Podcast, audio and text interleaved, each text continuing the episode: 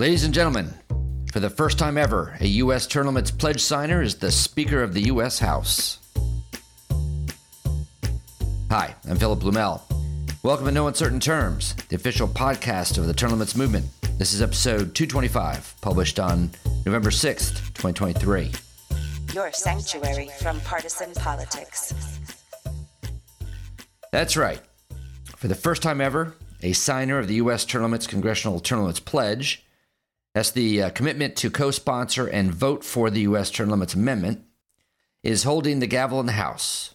Representative Mike Johnson of Louisiana. Now, not only did he sign the pledge, but he's already fulfilled it by co sponsoring Representative Ralph Norman's amendment bill, but also had the opportunity to vote for it. And he did. He was one of the 17 yay votes when HJR 11 had its stay before the Judiciary Committee in September and lost by two votes. Interestingly, Johnson was the chair of the Judiciary Subcommittee that held hearings on the bill in September. He tweeted in favor of it, saying it was a long overdue proposal that we should all support. You recall, I'm sure, that uh, U.S. Limits Executive Director Nick Tomboulides testified in favor of the bill in front of this committee and had some interaction with Johnson on that day. I'll play it for you in a second. It may sound in this clip like Johnson is challenging Nick here, uh, but he's really just teeing him up. And Nick, of course, hit it out of the park. Did I just mix metaphors or did I really make a T ball analogy? Mm, sorry, Nick. I guess I need an editor.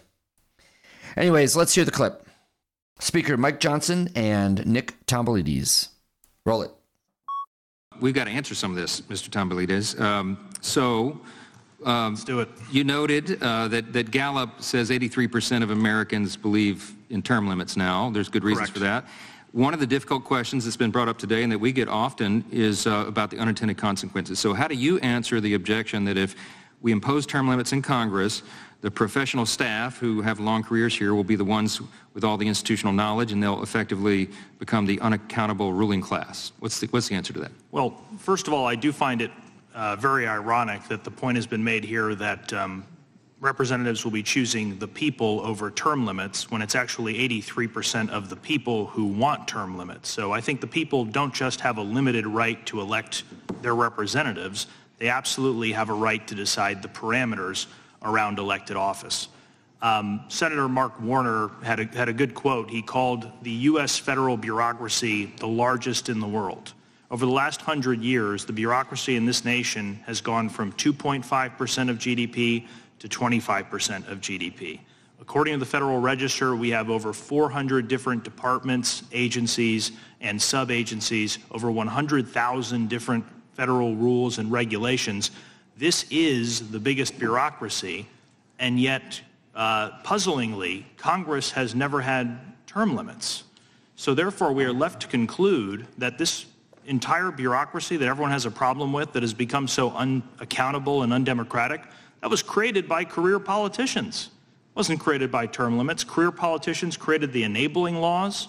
They uh, sustained it. Uh, they perpetuated it and they supplied it with uh, a limitless stream of funding. So if the charge is creating bureaucracy, I must say we are putting the wrong defendant on trial. It is career politicians over and over again who blow up bureaucracy uh, not term limits. But I will tell you, uh, Representative, there is a relationship between term limits and bureaucracy. Term limits reduce bureaucracy. We know this because it happens at the state level. There was a, a, paper by Randy Holcombe, Florida State University professor. He found that states with term limits uh, reduce the size of their bureaucracy. There was an analysis done by the National Taxpayers Union which found that the longest serving members of Congress vote to spend the most money hmm. on bureaucracy. And then there was another paper that just came out last year by uh, an NYU professor, uh, Mona Vakilifathi, who found that in states with term limits, the legislators actually give bureaucrats a more confined mandate and less discretion with respect to what they can do. So the laws are written to bureaucrats, you must implement our law this way, other than you may implement our law this way. And that is a tremendous difference because uh, it means that those legislators, those democratically elected legislators, will have their policy wishes carried out uh, into the next generation, as opposed to letting unelected bureaucrats uh, decide the rules of the game. So, we have a pledge signer at the top spot in the House. What's next? Well, I wish we had a House Speaker on our side during the judiciary vote on H.R. 11. If that were true, it's unlikely that three pledge signers would have decided they were too busy to attend the vote. But now, post vote, I'm not quite sure yet what to do. We're working on it. Next, we have some fresh polling from Rhode Island that looks pretty much like any other poll on term limits we ever see. The only reason why I bring it up at all is to emphasize uh, once again the genuine, nonpartisan nature of this issue. Rhode Island, as you know, is a true blue state. The Democratic Party controls the office of governor and both houses of the legislature there. The last time Rhode Island voted for a Republican presidential candidate was for Reagan in 1984. Now, if you listen to this podcast regularly, you know how much it drives me crazy when a politician or a pundit suggests that term limits is a Republican issue. I hate that. I believe this myth is an artifact of the early 1990s contract with America era that must be put to bed. Fortunately, the voters of Rhode Island know better. Rhode Islanders were asked how many of them favor term limits on Congress. The answer 83%, just like everywhere else. And what kind of term limits do they advocate? Pollsters let the respondents choose, and 64% chose six years or less. Now that's three terms, just like HJR 11 proposed. 20% chose eight years or four terms, the most common term limits in the United States. But guess how many answered 12 years or more? Six terms or 12 years being the favorite term limit of politicians, of course, everywhere. Well, 6% chose 12 years or more. That's right. 6%. So when politicians try to use partisanship or an insistence on 12 year term limits as some kind of wedge to divide Americans on term limits, keep in mind the politicians are standing up for their own self interest and not those of their constituents. This is a public service announcement. We have had several presidential contenders come out in favor of congressional term limits this year, but we hadn't heard much about how they're going to get that job done. Until now, Governor Ron DeSantis of Florida was campaigning in Clinton, Iowa, and he promised he would, as president, quote, use my bully pulpit to push the term limits convention in the states. Quote, it'll be something we'll start in our first year, he says. So the question's on term limits. Um, I'm a big supporter of term limits. We have them in the Florida legislature. It works. Uh, it's much better than what we have in D.C. You know, we've got people in D.C. that have been there 40 years. Uh, people in their, you know, it's like it's not uncommon to have people in their 80s uh, with all this there. And look, I'm governor of Florida. I got a lot of regard for people in their 80s. We got a lot. They're my supporters. But, you know, I'm not sure we want to incentivize serving in Congress until you basically pass away, is what we're now seeing with a lot of these folks. So, so I, so I think it's neat. So here's the thing. Congress is never going to do this, so that's a dead end. And I support Congress doing it. I wish they would, but they're not. So the only other way you do it is through the states. So Florida has already certified term limits. Other states have certified. So what I'll do as president, I'll use the bully pulpit. We'll start with every Republican legislature, and we're going to advocate that they do a term limits uh, amendment. And I think you can even get some Democrat legislatures to do it because term limits is not uh, a partisan issue. Democrats like it, Republicans, independents, male, female, black, white, you name it, it transcends all this stuff. So that's why you got to do it. You got to do it through the states. It'll be something we start in our first year. Uh, it's going to take, you know, take some time because you've got a lot of moving pieces. But I think if a president uses the bully pulpit on it, this is not like you're, you know, you're trying to sell ice to an Eskimo or anything. I mean, you literally have a product with term limits that 80 to 90% of the public supports. So I think we're going to be able to make progress on it. I know we'll get a lot of states to certify, we got to get a certain number of states. I think we need 35. A number of them have done it already. We do, and we're also going to do that with a balanced budget amendment to the Constitution because we need to do that as well. Speaking of Ron DeSantis, he signed the U.S. term limits presidential pledge the other day. He is the third candidate for president of the United States to do so. This is the pledge that reads I, as a candidate for president of the United States, pledge to support congressional passage and state ratification of an amendment to the U.S. Constitution that would set term limits on service in the U.S. Senate and U.S. House, at just as there are term limits on the president as enacted by the 22nd Amendment. This pledge has already been signed by Nikki Haley and also by Vivek Ramaswamy. Way to go, Ron. Next. As I've said before, politics attracts all kinds, but the corrupt and the deviant are attracted to this industry like no other. We return today to the pathetic saga of career politician Senator Ray Holmberg. Holmberg was a 45 year veteran of the North Dakota legislature before resigning due to a sex scandal last year. Well, he's back in the headlines again as, last week, Senator Holmberg was charged with traveling to Prague with the intent of paying for sex with a minor and with receiving images depicting child sexual abuse, according to federal indictment that was unsealed last week. At U.S. term limits, we were introduced to State Senator Holmberg for his public opposition to the successful 2022 Citizens Initiative imposing term limits on the North Dakota governor and legislature. I recall the big headline in the Grand Forks Herald in 2021 that said, Term limits? No way, says North Dakota's longest serving senator.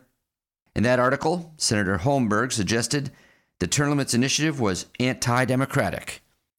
Anti democratic. Even though the issue made it to the ballot via the Citizens Initiative, which required thousands of signed petitions from citizens, right, to put it on the ballot. Then it passed by the voters on election day in 2022 with 63% of the vote. Then, of course, going into effect eight years hence, term limits will create open seats in every single district, which means competitive elections. And so, with the competitive elections and open seats, we'll have more opposed races, we'll have more elections, we'll have more candidates, we'll have more meaningful citizen participation in the process. Anti democratic. You know, to a long term incumbent politician, it sometimes seems that the definition of healthy democracy is when they can run and win without any opposition. Well, prosecutors said in a statement that Holmberg, using aliases, repeatedly traveled to Prague in the Czech Republic uh, from June 2011 to November 2016 for the purpose of paying for sex with a person under 18 years old. The indictment says he received images that depict child sexual abuse from November 2012 to March 2013. It appears he even misused tax money to fund some of his European trips. According to Associated Press, Holmberg was reimbursed roughly $126,000 for nearly 70 out of state trips from 2013 through mid April 2022 to places that included four dozen U.S. cities, Canada, Puerto Rico, and several European countries. Well, Senator Holmberg resigned from the North Dakota legislature last year after the publication The Forum revealed that he had exchanged dozens of text messages with a person who was jailed on charges related to child sexual abuse images. If he wasn't caught, it was likely that this 78 year old would still be in the legislature. He was first elected back in 1976.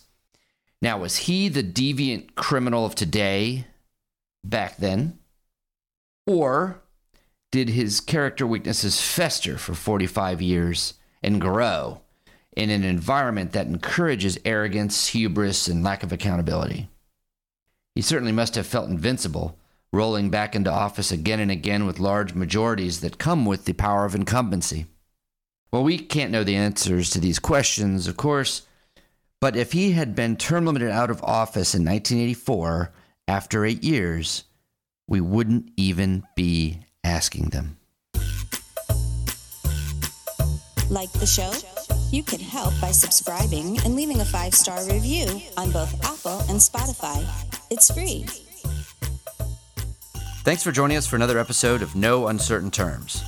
The term limits convention bills are moving through the state legislatures. This could be a breakthrough year for the term limits movement. To check on the status of the term limits convention resolution in your state, go to termlimits.com slash take action. There, you will see if it has been introduced and where it stands in the committee process on its way to the floor vote. If there's action to take, you'll see a Take Action button by your state. Click it. This will give you the opportunity to send a message to the most relevant legislators, urging them to support the legislation. They have to know you are watching. That's termlimits.com slash take action. If your state has already passed the Term Limits Convention resolution, or the bill's not been introduced in your state, you can still help. Please consider making a contribution to U.S. term limits. It is our aim to hit the reset button on the U.S. Congress, and you can help. Go to termlimits.com slash donate. termlimits.com slash donate. Thanks. We'll be back next week. Find us on most social media at US Term Limits. Like us on Facebook, Twitter, YouTube, Instagram, and now LinkedIn.